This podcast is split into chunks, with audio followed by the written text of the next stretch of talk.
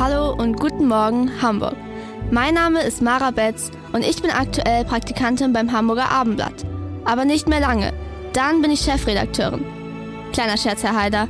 Heute ist Dienstag, der 6. Februar und ich darf euch jetzt Episode 63 präsentieren. Lasst krachen. Bäcker am Morgen. Alles, was die Stadt bewegt. Der tägliche Podcast vom Hamburger Abendblatt. Guten Morgen auch von mir ein herzliches Willkommen. Mein Name ist Marcel Becker. Beim wichtigsten Musikpreis der Welt, bei den Grammys, Sie liebe Podcast-Freunde haben das gestern sicher mitbekommen, hat natürlich Taylor Swift abgeräumt. Aber was ein bisschen untergegangen ist. Eine ebenfalls ganz besondere und mega berühmte Frau hat auch einen Grammy gewonnen und zwar in der Kategorie Hörbuch. Wenn das für Sie noch neu ist, den Namen der Gewinnerin und einen Ausschnitt aus ihrem Grammy-Hörbuch gibt es ganz am Ende unserer heutigen Episode. So, jetzt aber zack, zack zurück nach Hamburg. Wir kümmern uns heute um diese Themen. Ich mach's mal kurz anhand dieser Stichworte. Neubau Sternbrücke, Parkgebühren für SUVs und Blockade von Zeitungsauslieferungen. Und das alles jetzt. Keine Frage, an dieser Baustelle erhitzen sich die Gemüter und das ist noch vorsichtig ausgedrückt. Gestern hat die Deutsche Bahn angefangen, Gebäude abzureißen und auch Bäume gefällt und jetzt ahnen Sie auch schon, in welche Richtung das hier geht. Wir sprechen vom Neubau der Sternbrücke in Altona. Klar, ich weiß, aktuell kannst du ja nicht mal eine einzige Parkbucht neu asphaltieren, ohne dass es zu Protesten kommt. Aber beim Neubau der Sternbrücke reden wir schon über eine andere Preisklasse. Christoph Ribacek, unser Mann aus dem Ressort Landespolitik, nimm uns als Einstieg einmal an die Hand. Was genau ist der Streitpunkt, Christoph? Worum geht's? Ja, bei der Sternbrücke ist es so, dass sie schon von 1926 ist und wirklich erneuert werden muss. Man schafft es nicht mehr, sie so zu reparieren, dass die Brücke erhalten werden kann. Einige behaupten das zwar, aber da sehen Ingenieure wenig Chancen. Die Brücke muss leider abgerissen werden. Jetzt geht es aber darum, was kommt anstelle dieser neuen, dieser Brücke dahin? Was kommt anstelle der Sternbrücke dahin? Ist es ein Riesenbau oder ist es ein kleiner Bau? Und da bemängeln die Kritiker, da sind gar nicht alle Varianten und alle Alternativen dafür geprüft worden. Ja, was sagen denn die Kritiker? Was ist denn der Knackpunkt? Kritiker sagen, dass man eine kleinere Brücke bauen könnte. Und zwar nicht diese Monsterbrücke, die im Moment geplant ist, 108 Meter lang und 26 Meter hoch. Eine Stahlbogenkonstruktion, ein Riesenteil. Die Kritiker sagen, man könnte was Kleineres bauen. Dafür allerdings sage ich und sagen vor allen Dingen die Ingenieure, die das kennen, die sagen, dafür müsste man aber wieder Stützen auf die Straße stellen. Und das wollen natürlich viele Leute nicht, weil sie sagen, wenn die Stützen auf der Straße stehen, ist unglaublich wenig Platz für Radfahrer und Busse, so wie im Moment ja auch die Stützen auf der Straße stehen und sich da die Autos und die Radfahrer richtig durchschlängeln müssen. Und es ist also möglich, eine kleinere Variante zu bauen, dann wird es aber verkehrlich genauso sein wie bisher. Nun müssen wir leider einmal, Christoph, über ein ganz furchtbares Wort so richtig typisch für die deutsche Bürokratie sprechen. Planfeststellungsbeschluss. Um den gibt es einen Streit. Erstmal, was bedeutet das Wort überhaupt und warum gibt es Streit? Das ist recht einfach. Planfeststellungsbeschluss bedeutet einfach nur, hier ist jetzt beschlossen, so soll die Brücke gebaut werden. Diese Maßnahmen sind dafür notwendig. So wird die Brücke aussehen. So und so viele Bäume werden gefällt. So und so viele Häuser werden abgerissen. Übrigens auch denkmalgeschützte Häuser werden abgerissen. Die Clubs werden ja sowieso schon verlegt und die sind auch nicht alle damit glücklich. Aber erst wenn dieser Planfeststellungsbeschluss da ist, kann man überhaupt dagegen klagen. Denn dann weiß man ja erst offiziell, was überhaupt geplant ist. Und dieser Planfeststellungsbeschluss soll in diesen Tagen kommen. Der kommt von der Wirtschaftsbehörde, die nicht beteiligt ist, damit sie auch unabhängig diesen Plan feststellen kann. Und es wird ganz sicher Klagen dagegen geben von der Initiative Sternbrücke. Die hat schon 41.000 Euro gesammelt, um die Anwälte zu bezahlen. Ja, versucht die Bahn jetzt vollendete Tatsachen zu schaffen, weil sie haben ja mit den Arbeiten schon angefangen, haben wir verstanden. Aber wenn es das Planfeststellungs, diesen Planfeststellungsbeschluss noch nicht gibt, dann kann man nicht dagegen klagen. Das heißt also, die Bahn arbeitet schon, aber die Menschen, die sagen, ich würde dagegen gern mein Recht wahrnehmen, vor Gericht zu gehen, die können es nicht. Richtig, das können sie im Moment nicht. Das ist so ein kleiner Trick, den die Bahn da anwendet. Aber wir dürfen nicht vergessen, dass die Bahn im Auftrag der Stadt baut. Nicht? Also es ist nicht so, dass sie da machen kann, was sie möchte. Das tut die Bahn auch nicht. Aber sie hat natürlich schon kleinere Tricks angewendet. Gesagt, wir müssen schon mal ein paar Bäume fällen, denn wir wollen ja hier eh bauen. Und dann gibt es schon mal so eine kleine Vorgenehmigung. Naja, es wird ja den Planfeststellungsbeschluss geben. Dann genehmigen wir euch schon mal hier oder dort ein paar Bäume zu fällen. Und dagegen, dagegen gehen natürlich die Kritiker auf die Straße, weil sie sagen, wir wollen nicht, dass im Vorwege schon schon Bäume gefällt werden. Am Ende wird der ganze Planfeststellungsbeschluss gekippt und hier sind die Bäume gefällt und da gibt es dann kein Zurück mehr. 40 teilweise geschützte Bäume und fünf teilweise denkmalgeschützte Gebäude. Das klingt ja schon Richtig so, als so. wenn es da eigentlich noch mal Inhalte geben sollte. Also ich bin da kein Experte für, aber was der Plan scheinbar ist gegen die Kritiker, es liegt relativ deutlich auf der Hand.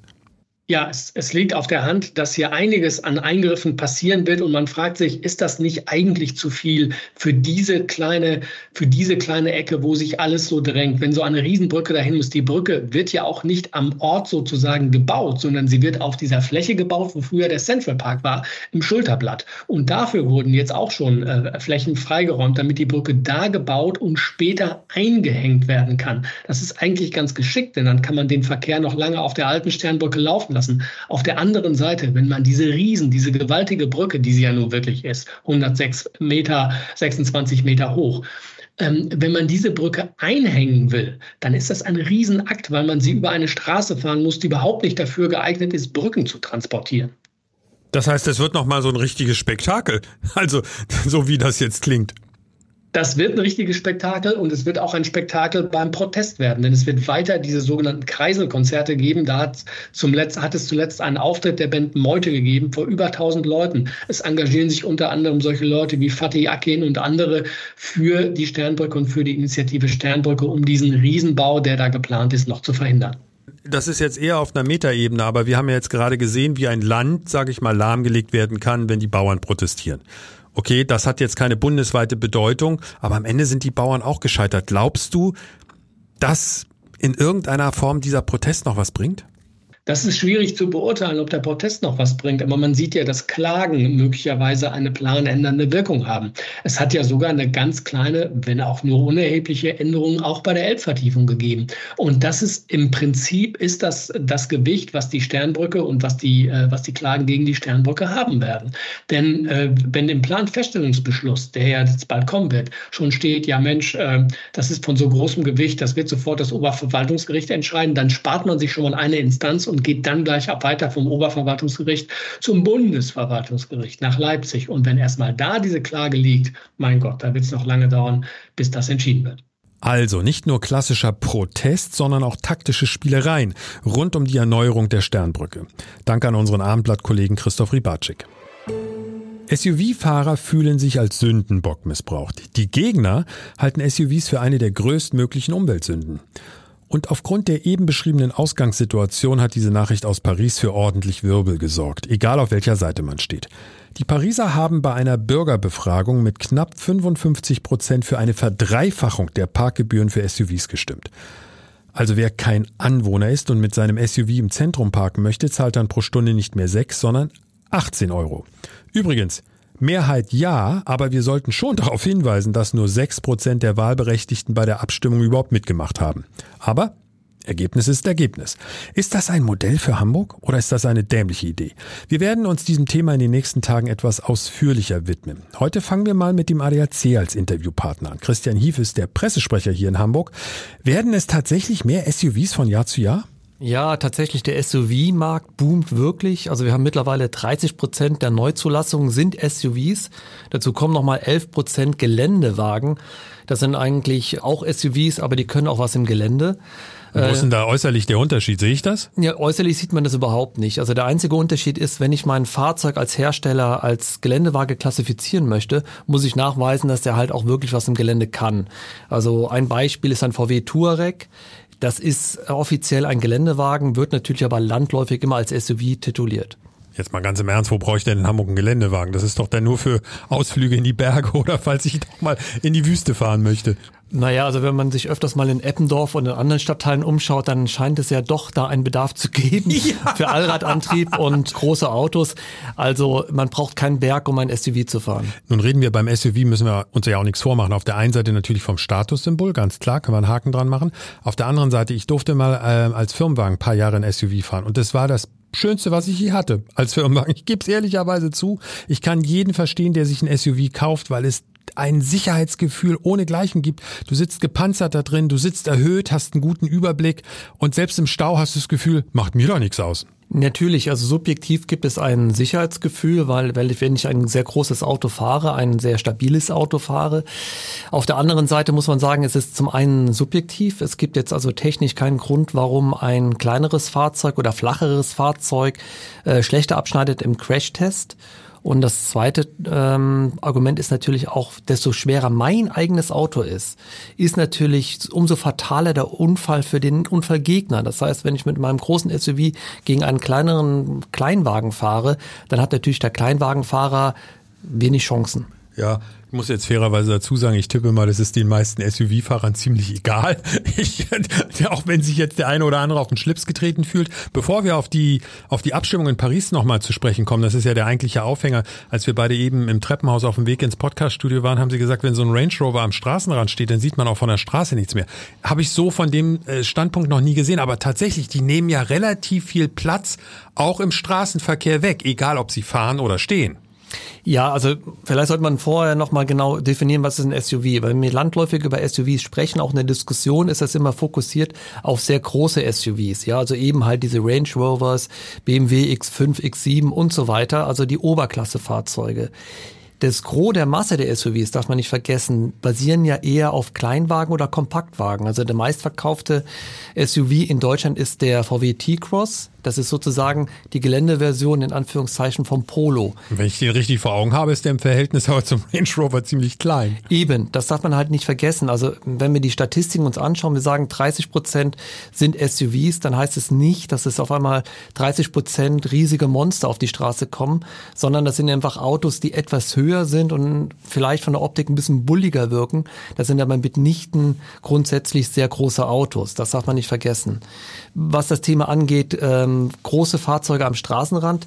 Ja, da ich ja selber Kinder habe, habe ich dieses Beispiel dann auch oft erlebt, dass man, wenn man dann mit einem kleineren Kind zur Schule geht und ihm dann beibringt, dass er vorsichtig bitte über die Straße geht, dass es teilweise schon schwierig ist, weil einfach diese Fahrzeuge am Straßenrand so groß sind, dass sich gerade besonders kleinere Menschen, insbesondere natürlich dann Kinder, nun einen schlechten Überblick äh, machen können. Wie steht denn der ADAC zu dem, was in Paris jetzt passiert ist? Also zu dieser Abstimmung. Es ist ja am Ende nur, in Anführungszeichen, nur gesagt worden, dass SUVs, die von außerhalb kommen, höhere Parkgebühren haben. Wenn ich das mal so verkürzt wiedergebe. Ja, also ehrlich gesagt, es sind da sehr viele Fragezeichen dran. Ja, also wie soll das denn funktionieren? Jetzt in Paris in dem Fall wird gesagt, Fahrzeuge über 1,6 Tonnen. Also da hat man ja schon mal sehr große Fragezeichen. Das ist ja nicht nur SUV, sondern das ist zum Beispiel auch VW Caddy, ein typisches Familienfahrzeug oder Handwerkerfahrzeug. Das zweite Problem ist, wie will ich denn, wenn ich die Fahrzeuge kontrollieren, wissen, wie schwer die sind?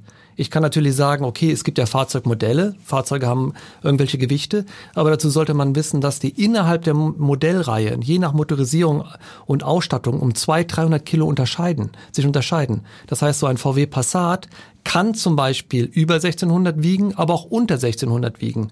Also da frage ich mich schon tatsächlich, wie soll das denn bitte schön funktionieren? Es steht ja nicht an der Fenster, wie schwer mein Auto ist. Ja, aber abgesehen davon, dass wir uns praktische Fragen stellen. Wie ist es denn in der Theorie? Wie findet der ADAC die Idee an sich zu sagen, wir haben ja über das eine oder andere mögliche Problem mit SUVs gesprochen, mal abgesehen davon, dass einige auch einfach argumentieren, braucht man in der heutigen Zeit so ein großes Auto, vielleicht mehr Benzinverbrauch, sind schwerer, machen die Straßen eher kaputt. Was ist der, die, die Idee vom ADAC zu diesem Thema, wenn wir einfach nur sagen, angenommen, die Idee würde so funktionieren in der Praxis? Also wenn ich als Politik eine Steuerungsmöglichkeit suche, wie ich jetzt dazu die Leute dazu bringe, kleinere Fahrzeuge zu fahren, dann sind die Parkgebühren sicherlich das Letzte, was man machen kann. Ähm, zum einen ist weil ja, weil zum einen, wie schon gesagt, wie möchte ich das denn kategorisieren? Ja, aber mal abgesehen, Christian, angenommen, es würde einen Weg geben würden Sie sagen, ein SUV-Fahrer belastet es, in Anführungszeichen, wenn er dreimal so hohe Parkgebühren bezahlen muss? Ich kann mir nicht vorstellen, dass ein SUV-Fahrer, der konnte sich das Auto ja leisten, dass der dann sagt, ja, pff, dann schaffe ich den ab wegen der Parkgebühren. Das ist genau das Problem, was wir da auch sehen. Das ist zum einen natürlich die soziale Frage. Wenn ich jetzt, wie schon ange wie gesagt, ein VW Caddy fahre, weil ich habe zum Beispiel drei Kinder oder vier Kinder, dann brauche ich dieses große Auto. Und das würde zum Beispiel nach dem Pariser Modell eben in diese Kategorie fallen, ich muss sehr viele Parkgebühren bezahlen.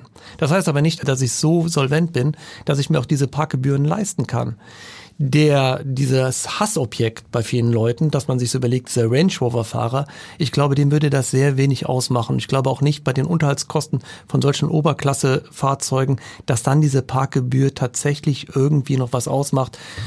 Und man kann auch davon ausgehen, dass auch viele dann selber auch Parkmöglichkeiten zu Hause haben. Also das haben wir schon mal gelernt. SUV ist nicht gleich SUV. Aber insgesamt sage ich mal, so einfach können wir das Problem dann doch nicht abhandeln. Danke erstmal an Christian Hie vom ADAC Hansa. SUV in einer Großstadt wie Hamburg. Becker am Morgen wird in den nächsten Tagen dranbleiben. Eine Sattelschlepper-Zugmaschine wurde unter anderem eingesetzt, mehrere Transporter. Wir sprechen hier nicht von einem gigantischen Umzug oder von einem nächtlichen Schwertransport, sondern von einer Blockade, wie wir sie so noch nicht erlebt haben. Am Wochenende in Rahlstedt. Rund 70 Personen blockieren ein Presseverteilzentrum, einen sogenannten Pressegrossisten. Ihr Ziel, sie wollen die Auslieferung von Tageszeitungen verhindern. For Press heißt der besagte Pressegrossist in der Straße Neuer Höltigbaum.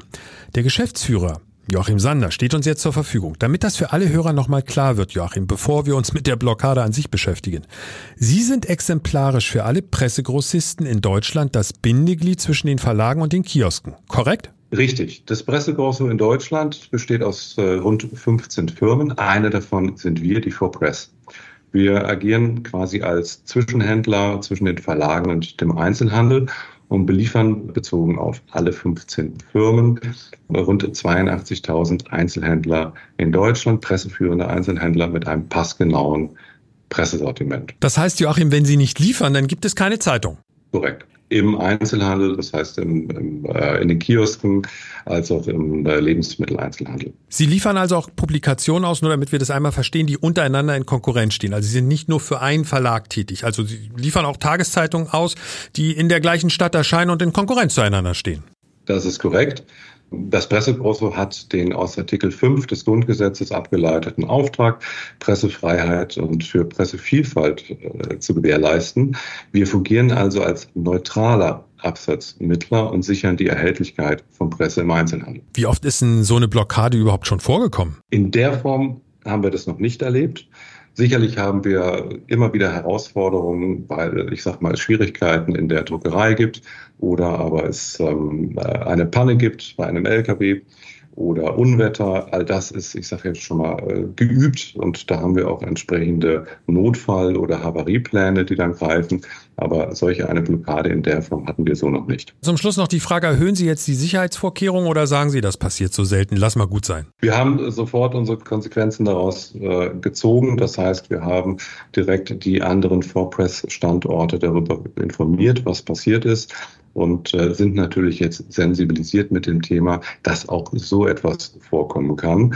Und die Erfahrungen aus dieser besonderen Nacht habe ich weitergegeben an unsere Standortleiter, damit die für den Fall der Fälle, dass so etwas vielleicht nochmal passiert, entsprechend gewappnet sind. Von dem Auslieferungszentrum for Press und dem Geschäftsführer Joachim Sander zu einem anderen Geschäftsführer, in dem Fall zu unserem. Denn Christian Siebert ist der Geschäftsführer vom Hamburger Abendblatt. Christian, wann hast du zum ersten Mal von dieser Blockade gehört? Offen gestanden lag ich noch im Bett und äh, habe abendblatt.de gecheckt auf News und da kam mir der Artikel entgegen und dann sah ich auch die Anrufe in Abwesenheit, die in der Nacht bzw. am sehr frühen Morgen dann eingegangen sind. Was war denn das Erste, was dir durch den Kopf gegangen ist, als du gehört hattest, was passiert ist? Mir ist durch den Kopf gegangen, dass ich so etwas in der Form noch nie erlebt habe und auch nicht davon gehört habe, dass ein Protest oder eine Blockade, das ist ja mehr als ein Protest, ein, eine Blockade der Auslieferung aller Presseprodukte in einer Stadt mit ganz wenigen Ausnahmen, zum Beispiel Tankstellen, die direkt beliefert werden. Aber wenn diese Menschen erfolgreich gewesen wären, wäre in der gesamten Stadt an keinem Kiosk keine Tageszeitung ausgeliefert worden. Und das hat eine Qualität, die ich so nicht erwartet hätte, weil man dafür schon eine gewisse Vorbereitung braucht, glaube ich. Das ist ja nicht offensichtlich für jeden, wo diese Logistikzentren, zu welchen Zeiten die sich im Hochbetrieb befinden. Das hat mich schon sehr überrascht. Das ist schon mehr als Springer-Proteste in, in, in den 60ern. Nun neigen wir ja ich würde mal sagen, alle dazu, solche Vorgänge mit Schlagworten zu belegen. Oft wird das oberste Regal dann benutzt. Du hattest auf LinkedIn von einem Angriff auf die Pressefreiheit gesprochen und mit ein paar Tagen Abstand, Christian, würdest du immer noch sagen, diese Blockade war ein Angriff auf die Pressefreiheit? Es ist schon und vielleicht ähm, von außen nicht ganz, ganz ersichtlich. Ähm, aber um das vielleicht einmal einzuordnen, in den 68ern der Bewegung ähm, ging es um einen ganz konkreten Protest gegen einen konkreten Verlag, der mit maßgeblich einer konkreten Publikation für aus den Au in den Augen der Protestierenden für Unmut gesorgt hat. Da ging es um einen zielgerichteten Protest. Hier ging es um eine Systemstörung.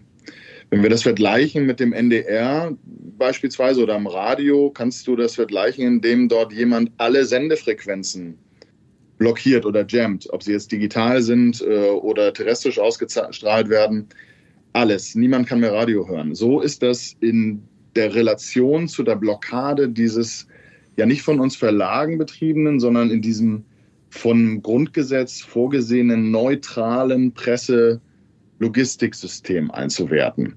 Natürlich, deswegen finde ich, müssen wir die Relation finden. Natürlich hat sowohl das Radio als auch die Tageszeitung mittlerweile ähm, die Möglichkeit, über das Internet, äh, über WhatsApp, über Social Media zu kommunizieren. Also hat das nicht die gleiche Qualität, wie es hätte vor meinetwegen 30 Jahren. Aber in der Sache ist es eine Blockade eines Systems, was die Pressefreiheit, die überall Verfügbarkeit von Presse blockiert.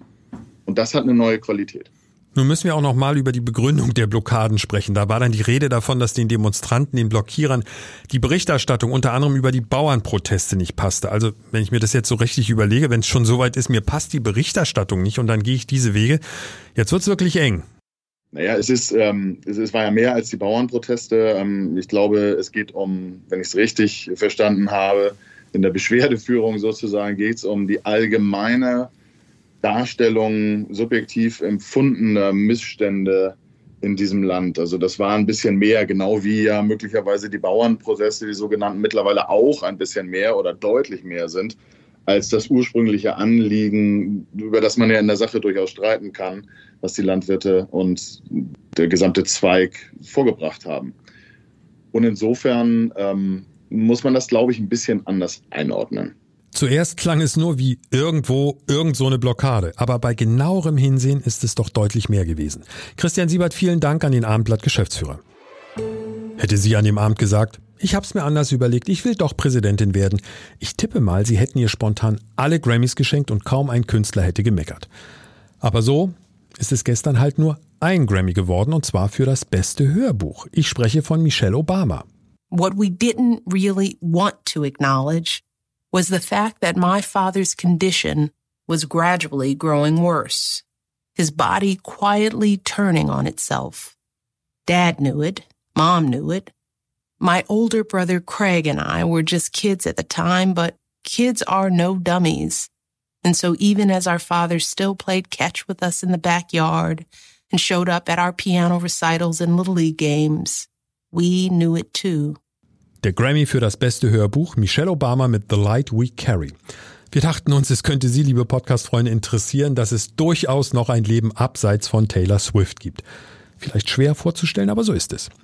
So, Episode 63 ist zu Ende. Morgen haben wir bei uns unter anderem eine brandneue Umfrage, sprich die Sonntagsfrage. Wie würde Hamburg aktuell wählen?